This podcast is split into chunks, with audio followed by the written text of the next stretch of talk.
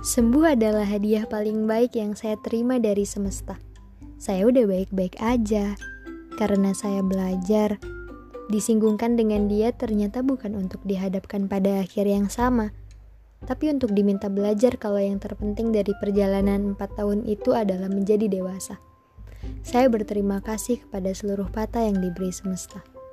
Saya Dina, pemilik dari rumah Saurus, dan saya harap rumah ini bisa jadi obat.